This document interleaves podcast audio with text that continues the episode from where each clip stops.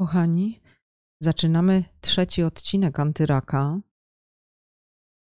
Idziemy z informacjami o krok dalej. Chciałabym dziś powiedzieć kilka słów o zapaleniu.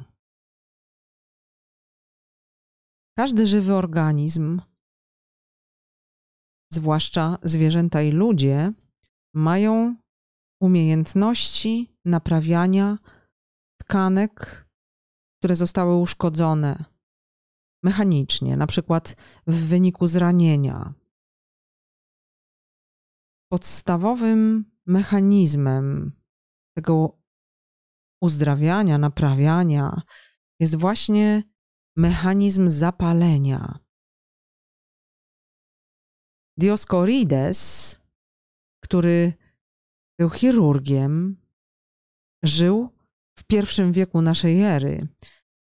Zapalenie opisał bardzo prosto i na tyle prosto, że bardzo skutecznie zapisał się w historii medycyny. Jest często cytowany.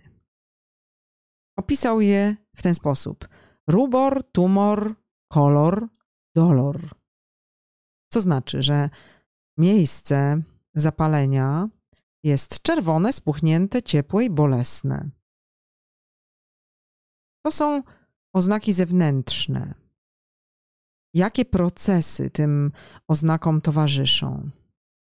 Ano, w momencie, w którym dochodzi do uszkodzenia tkanki, z różnych powodów, to może być uderzenie, yy, oparzenie, rana szarpana, yy, jakiś rodzaj szoku, czy też zainfekowanie przerwanych tkanek,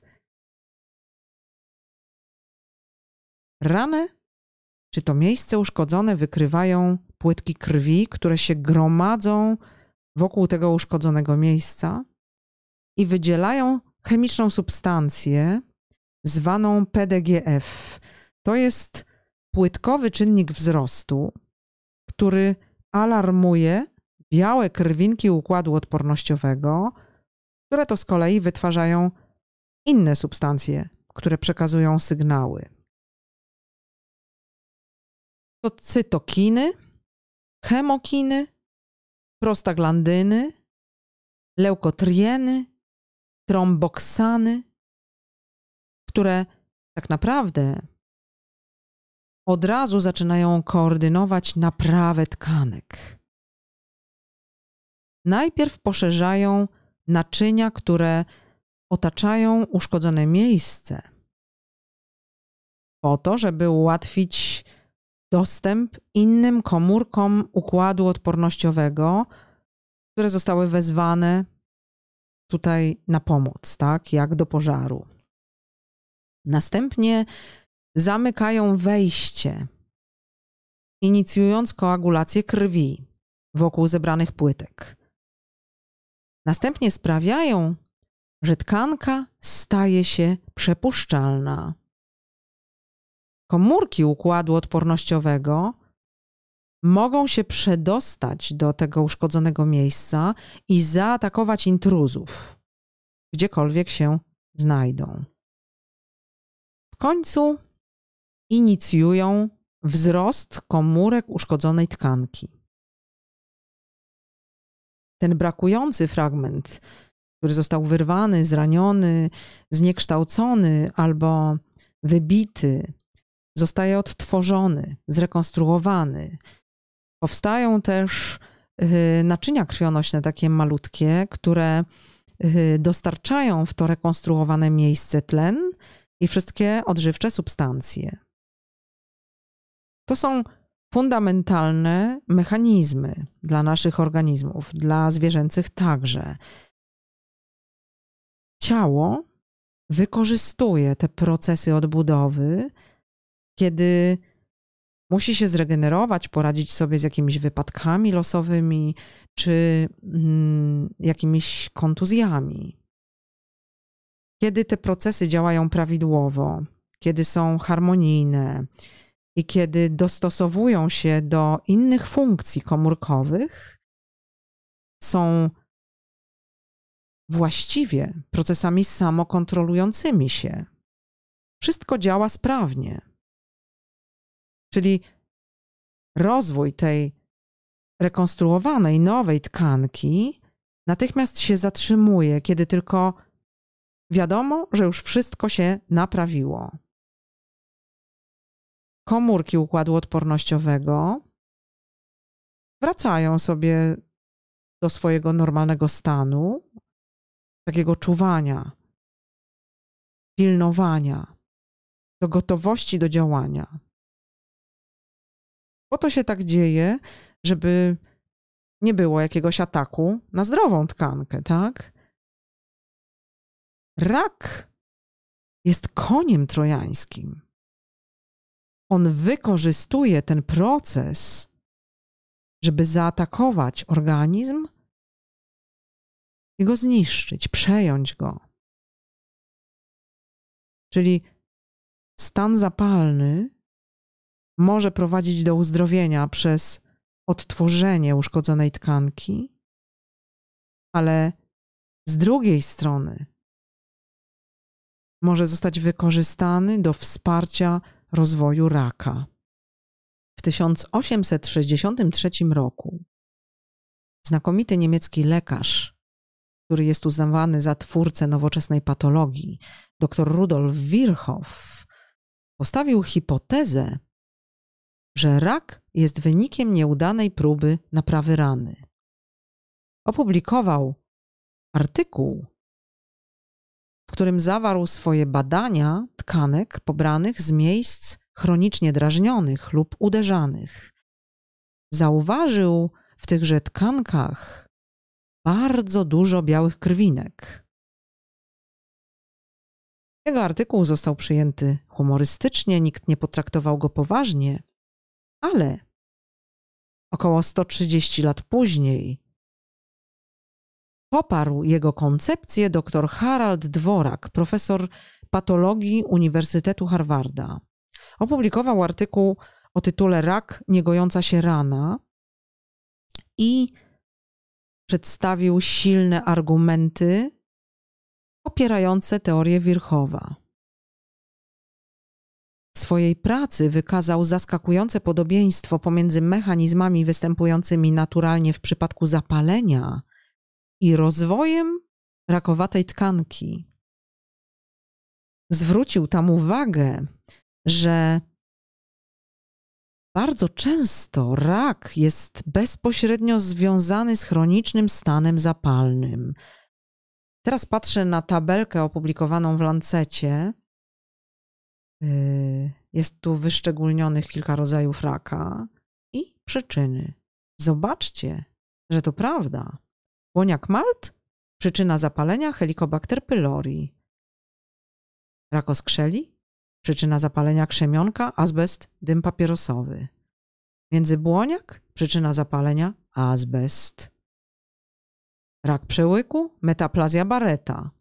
Rak wątroby, wirusowe zapalenie typu B i C, rak przewodu pokarmowego, zapalenie powodowane przez bakterię Helicobacter pylori, mięsa kaposiego, zapalenie powodowane przez ludzkiego herpes wirusa typu 8, rak pęcherza, schistosomatoza, rak okrężnicy i odbytu, zapalenie jelit, rak jajników, zapalenie dna miednicy, talk, odbudowa tkanki, rak szyjki macicy, wirus papilloma.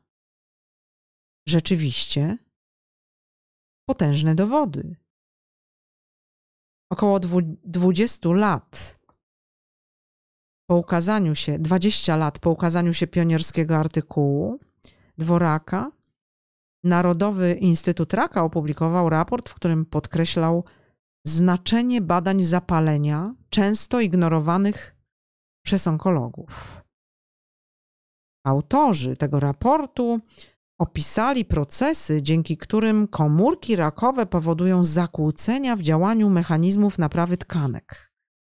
Podobnie jak komórki układu odpornościowego przygotowujące się do naprawy ran, komórki rakowe muszą wywołać zapalenie podtrzymujące ich rozwój. Rozumiecie? W tym celu obficie produkują te same substancje powodujące zapalenie: cytokiny, prostaglandyny, leukotrieny, które występują w naturalnych procesach gojenia ran. One działają jak taki rodzaj chemicznych nawozów sztucznych, wspomagających reprodukcję komórek, w tym wypadku komórek rakowych.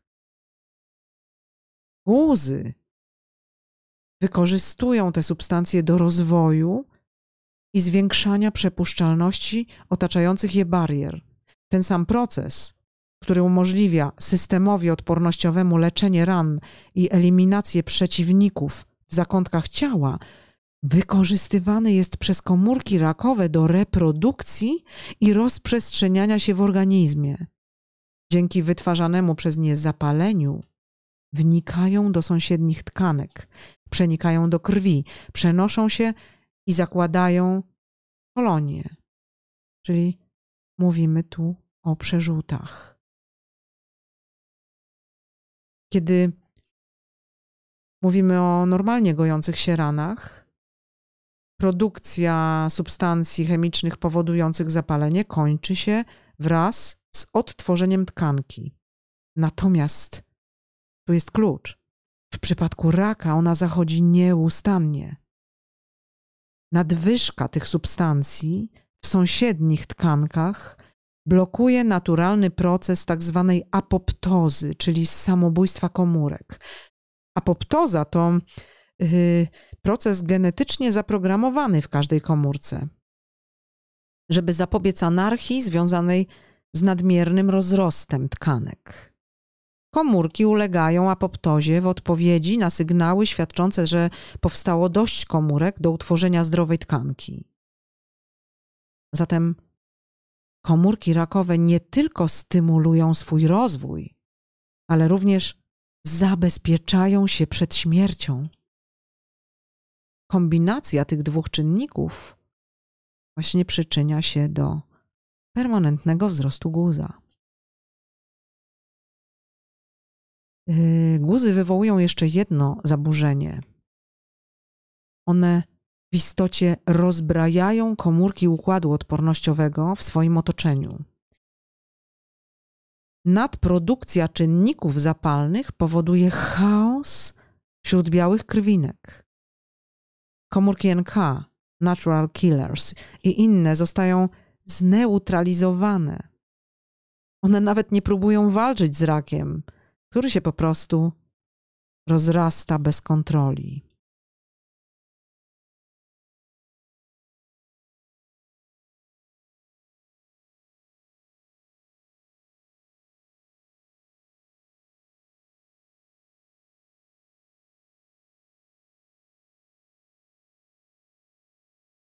To właśnie jest jeden z głównych mechanizmów rozwoju raka, moi kochani. To jest rodzaj błędnego koła. Zachęcając komórki systemu odpornościowego do wywołania stanu zapalnego, guz skłania ciało do wytwarzania paliwa potrzebnego mu do rozwoju i wykorzystywanego do inwazji okolicznych tkanek. Im większy guz, tym poważniejsze zapalenie i tym lepiej podtrzymuje on swój wzrost. No i przeprowadzone badania opisane w magazynie Science kilkanaście lat temu potwierdzają tę hipotezę.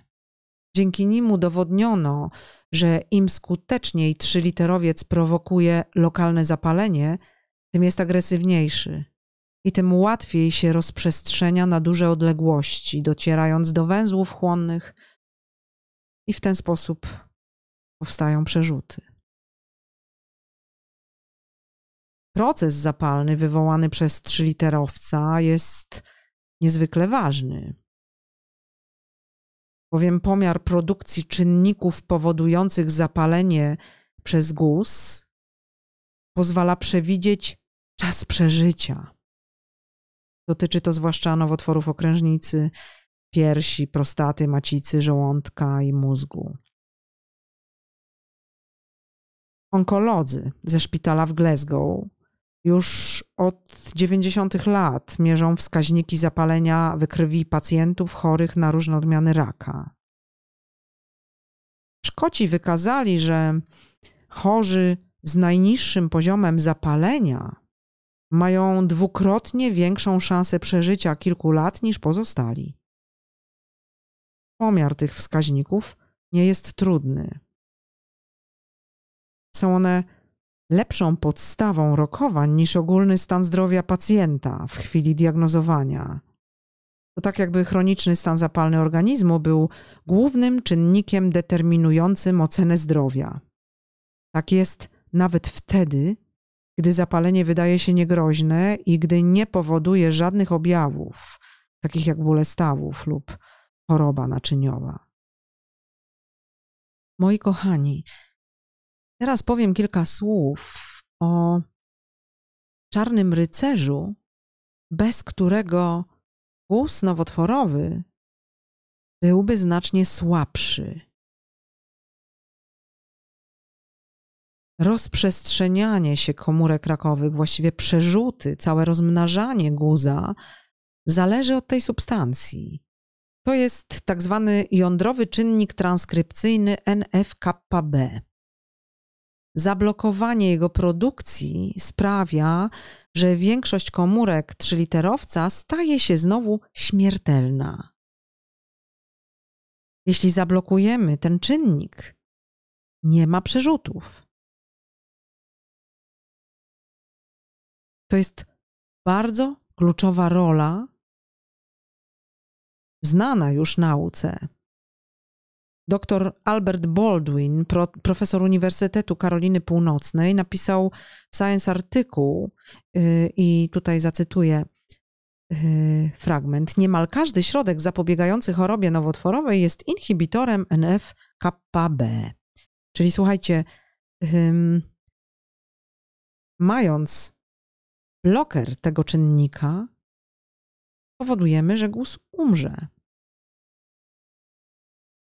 Autor artykułu zauważył nie bez ironii, że cały przemysł farmaceutyczny szuka dziś inhibitorów NFKB, chociaż molekuły przeciwdziałające tej substancji są powszechnie dostępne. Wiecie gdzie? W dwóch substancjach. Y, w katechinach, na przykład zawartych w zielonej herbacie, oraz w resveratrolu. Ja omówię y, w dalszym ciągu audycji, w dalszym ciągu tej serii, gdzie możecie je znaleźć. Ale pamiętajcie, pijcie zieloną herbatę. Pijcie, paszcie ją odpowiednio, co najmniej 8 minut, w temperaturze 80 stopni, nie więcej, 10, 8-10 minut i macie katechiny poważny czynnik blokujący NF-κB. Chciałabym teraz powiedzieć o bardzo ważnym czynniku, będącym przyczyną nadprodukcji substancji wywołujących stany zapalne. Rzadko się o tym mówi w rozważaniach na temat trzyliterowca, a to potężna przyczyna raka stres. Wybuchy emocjonalne, panika i gniew powodują wydzielanie noradrenaliny, zwanej hormonem reakcji walcz lub uciekaj, i kortyzolu. Te hormony przygotowują organizm na możliwe obrażenia, stymulując czynniki powodujące zapalenie potrzebne do naprawy tkanek tym samym są genialnym nawozem dla guzów nowotworowych, tych utajnionych lub tych już istniejących. Także stres to jest niezwykle rakotwórczy czynnik. Odkrycie kluczowej roli zapalenia we wzroście i rozprzestrzenianiu się trzyliterowca jest nie takie stare, wiecie. Yy, można sobie zadać trud, poszukać tak, na, artykułów na temat stanów zapalnych, ale y, przegląd tych danych y, komunikuje, że uczeni wzięli pod uwagę te koncepcje dopiero w, w 1990 roku, a potem w 2005 dopiero. Więc kiedy szukamy rady, jak zapobiegać rakowi, jak go leczyć, tak naprawdę rzadko napotykamy wzmianki o krokach, jakie możemy podjąć, żeby ograniczyć zapalenie, a to jest klucz. Możemy przeciwdziałać zapaleniom, stosując metody naturalne. Wszystkim są one dostępne. To nie jest żaden problem. To po prostu jest kwestia eliminacji toksyn wywołujących zapalenia, wejście y, na dietę odpowiednią, tak? No i co? No i dążenie do równowagi emocjonalnej, do spokoju, do harmonii. Oczywiście potrzebny jest podstawowy wysiłek fizyczny, żeby utrzymać ciało w odpowiedniej kondycji. Ja sobie teraz kilka słów powiem o czynnikach wywołujących zapalenia. No więc głównym z nich jest dieta tradycyjna. Będę w szczegółach o tym mówić. Tutaj chciałabym wspomnieć o ważnej kwestii, aby mi nie uleciała. Większość żywności oferowanej w tradycyjnych sklepach, nie eko, jest hodowana, opryskiwana i suszona glifosatem. To trzeba wyeliminować. To strasznie rakotwórczy czynnik. To wszystko, co uważamy za podstawę naszej diety, czyli cukry proste, biała mąka, to jest czynnik prozapalny. Oleje zawierające omega-6, na przykład kukurydziany, słonecznikowy, sojowy, to jest czynnik prozapalny. Nabiał z mleka zwierzęcego, jajka z przemysłowych hodowli. Te kury są karmione paszą, modyfikowaną genetycznie, najtańszą. Tam są kupy kurze, tam są wielokrotnie utylizowane rzeczy i prze, przerabiane na kolejną paszę. Kukurydza, soja, która również jest modyfikowana genetycznie. To jest czynnik prozapalny. No, tak jak powiedziałam przed chwilą, stres, gniew, stany spadku nastroju, stany depresyjne brak aktywności fizycznej. Gimnastyka, kontakt z naturą powinien być, a nie siedzenie za biurkiem. Minimum godzina na dworze dziennie, zamiast prowadzenia siedzącego, nieruchawego trybu, życiu, tryb, trybu życia. Następny czynnik prozapalny, który sobie tutaj wypisałam, dym papierosowy, toksyny w powietrzu, sfera oprysków, zepsutego powietrza, toksyny, którymi nas częstują. Z rozpylaczy. Tak, tak, to są czynniki prozapalne. W latach 60. zaczęły się odbywać wielomiesięczne rejsy pierwszych atomowych lotniskowców. Zaistniała więc w wojsku amerykańskim potrzeba wymyślenia systemu konserwacji krwi, która miała być zabierana na te wielomiesięczne rejsy. Takie polecenie dostał Judah Folkman, lekarz, który służył w marynarce wojennej. Wymyślił swój autorski system konserwacji krwi, chciał zbadać, czy działa. Chciał się przekonać, czy zakonserwowana przez niego krew zaspokaja potrzeby małego żywego organu. Wyizolował zatem tarczycę królika in vitro, po czym nasączył ją zachowaną za pomocą swojego systemu krwią. Przekonał się, że krew utrzymała tarczycę króliczą przy życiu. Zatem przez implikację nasunęło mu się pytanie, czy ten system będzie działał również w przypadku szybko mnożących się komórek, na przykład podczas procesu gojenia się rany. No Folkman chciał to sprawdzić, więc wstrzyknął w wyizolowany gruczoł tarczycy królika komórki raka, znane z szybkiego cyklu reprodukcji. No i spotkała go niespodzianka, słuchajcie. Komórki rakowe utworzyły wprawdzie guzy, ale żaden z nich nie przekroczył rozmiarów główki od szpilki. Początkowo Folkman sądził, że może komórki rakowe były martwe, ale kiedy wstrzyknął je myszą, bardzo szybko zmieniły się w ogromne śmiertelne guzy. Na czym zatem polegała różnica między tarczycą królika in vitro i żywą myszą? Ano, jedna była zupełnie oczywista dla Folkmana. W przeciwieństwie do guzów w tarczycy umieszczonej w szklanej komorze, czyli in vitro, przez guzy rosnące w organizmie myszy przenikały naczynia krwionośne. Właśnie to spostrzeżenie doprowadziło do hipotezy, że złośliwy trzyliterowiec po prostu nie może się rozwinąć, jeśli nie wykorzystać naczyń krwionośnych zaatakowanego organizmu.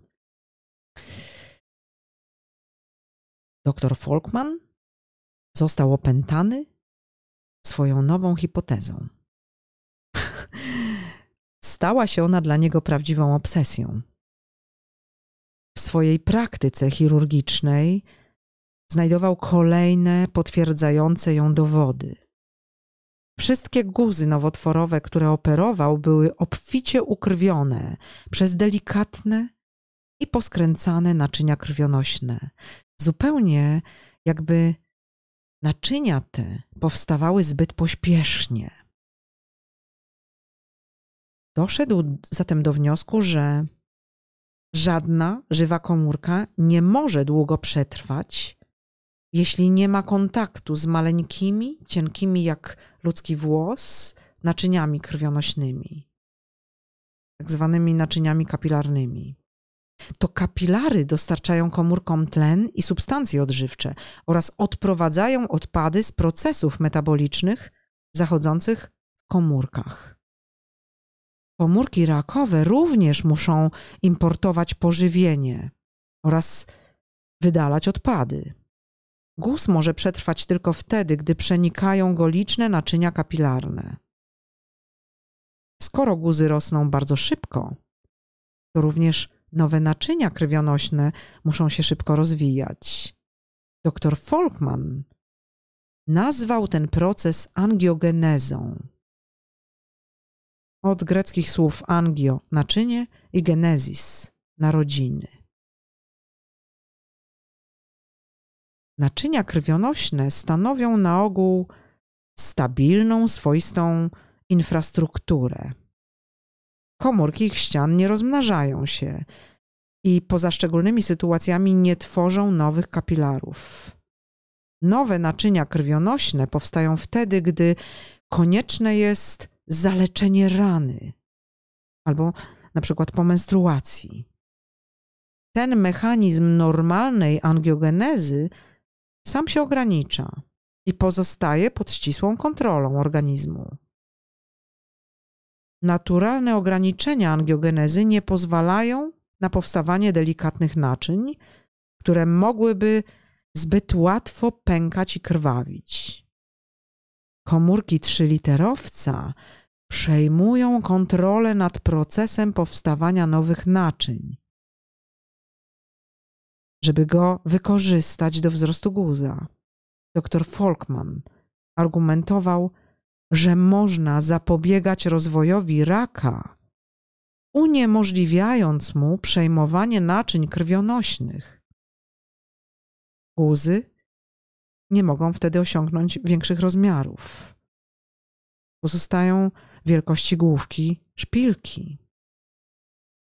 Atakując naczynia krwionośne komórek rokowych, zamiast samych komórek, mamy szansę zasuszyć guz, a może nawet spowodować jego regresję. Folkman obsesyjnie eksperymentował, aby potwierdzić swoje hipotezy. Sformułował podstawowe idee swojej nowej teorii raka.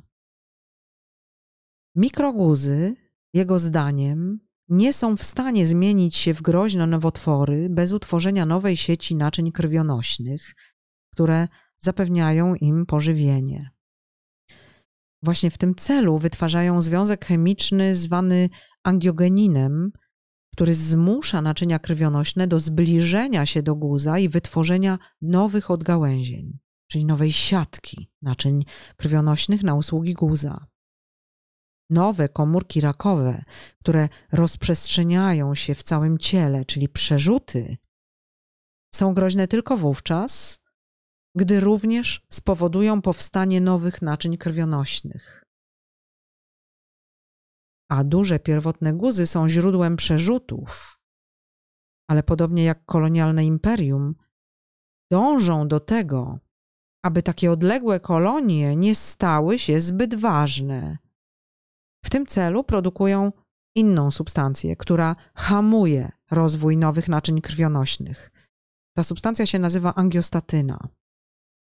To wyjaśnia, dlaczego przerzuty po operacyjnym usunięciu głównego guza zaczynają czasem rosnąć. Coraz więcej danych doświadczalnych potwierdzało teorię doktora Folkmana. Ale większości uczonych wydawała się prostacka, tak? Nie traktowano jej poważnie. Właśnie dlatego, że nie był znany mechanizm, który guzom pozwala przejąć kontrolę nad naczyniami krwionośnymi. Potrzebowano dowodu, że rzeczywiście istnieją takie substancje jak angiogenin i angiostatyna. Michael O'Reilly był młodym chirurgiem i naukowcem, który podjął pracę w laboratorium Folkmana. On postanowił szukać angiostatyny w moczu myszy odpornych na przerzuty. Był równie wytrwały jak sam dr Folkman. Przez lata filtrował setki litrów mysiej uryny. Później narzekał na okropny zapach mysiego moczu. Wreszcie znalazł białko, które hamuje rozwój naczyń krwionośnych w embrionach kurczaków, których normalne naczynia krwionośne powstają bardzo szybko. Nadeszła wtedy chwila prawdy. Mógł wypróbować tę swoją potencjalną angiostatynę na żywych zwierzętach laboratoryjnych, żeby sprawdzić, czy rozwój naczyń krwionośnych w żywym organizmie zostanie zablokowany. O'Reilly wszczepił w grzbiety 20 myszy złośliwe nowotwory które agresywnie przerzucają się do płuc i szybko rosną po usunięciu pierwotnego guza. Natychmiast po usunięciu tego guza zastrzyknął połowie myszy angiostatynę. Druga połowa stanowiła grupę kontrolną. O'Reilly pozwolił, żeby u tych myszy choroba rozwijała się bez przeszkód. Kilka dni później niektóre myszy miały już symptomy choroby nowotworowej. Nadeszła chwila ostatecznego testu teorii. Folkman wiedział, że jeśli wyniki będą pozytywne, nikt mu nie uwierzy, dlatego zaprosił do laboratorium wszystkich kolegów z piętra. W obecności świadków O'Reilly otworzył klatkę piersiową pierwszej myszy, która nie otrzymała zastrzyku angiostatyny. Płuca były czarne, z licznymi przerzutami. Następnie otworzył klatkę piersiową myszy, która dostała angiostatynę. Płuca były zdrowe, różowe, bez żadnych oznak raka. O'Reilly nie wierzył własnym oczom. Wszystkie myszy, którym nie wstrzyknął lekarstwa, zostały wręcz pożarte przez raka. Wszystkie, którym wstrzyknął angiostatynę, były całkowicie zdrowe. Wiecie, w 1994 roku, po 20 latach ataków krytyków hipotezy, wyniki zostały opublikowane w piśmie Komórka. Z dnia na dzień angiogeneza stała się jednym z głównych celów w badaniach nowotworów. Później Folkman wykazał, że angiostatyna powstrzymuje rozwój wielu odmian raka, innymi trzech rodzajów ludzkiego raka wszczepianego myszom.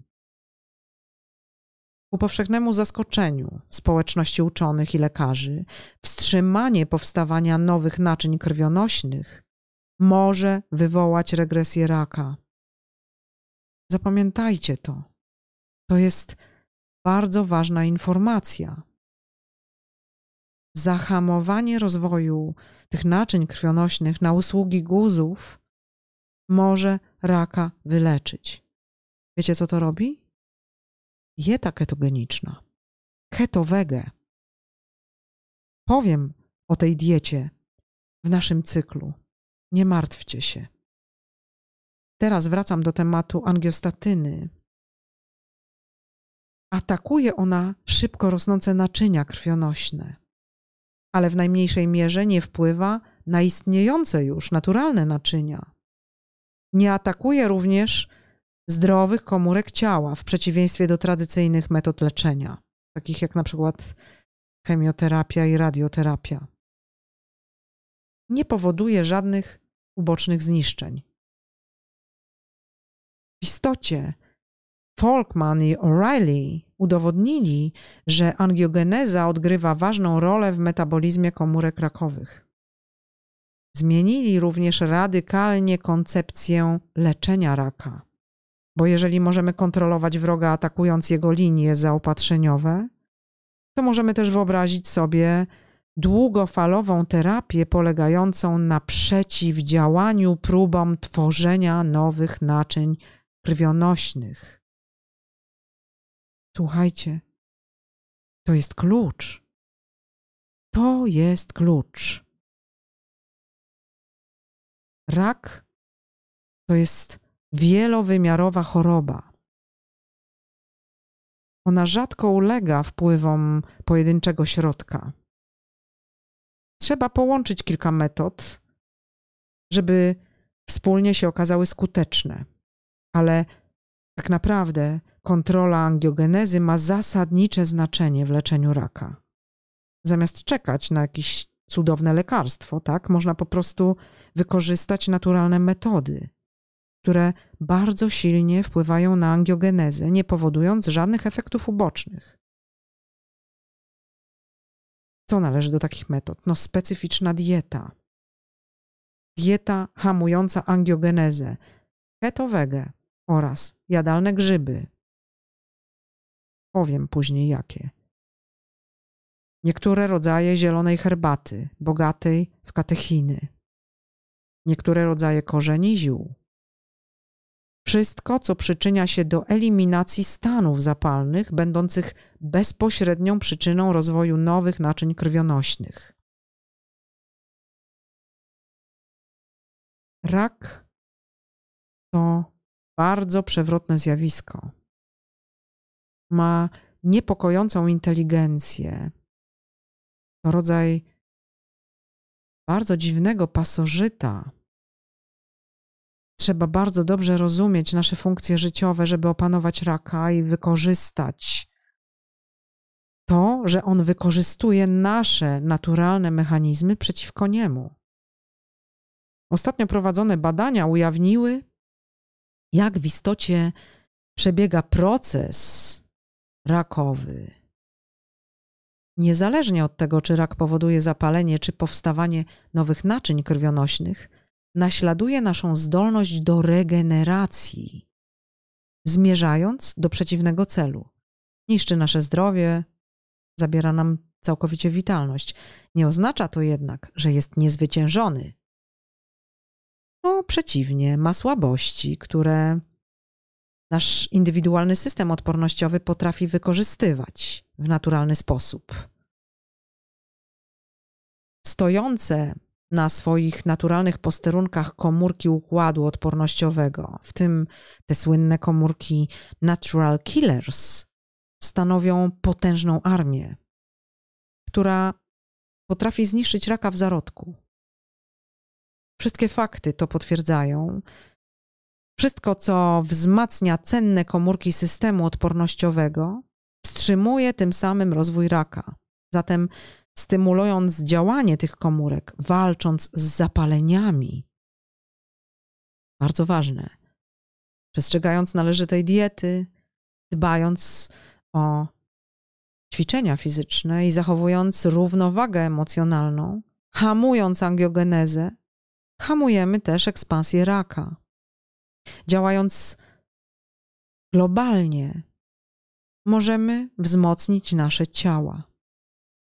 Oczywiście w tym celu musimy prowadzić świadome życie w homeostazie. Słuchajcie, kończę ten długawy trzeci odcinek antyraka. Niebawem czwarty.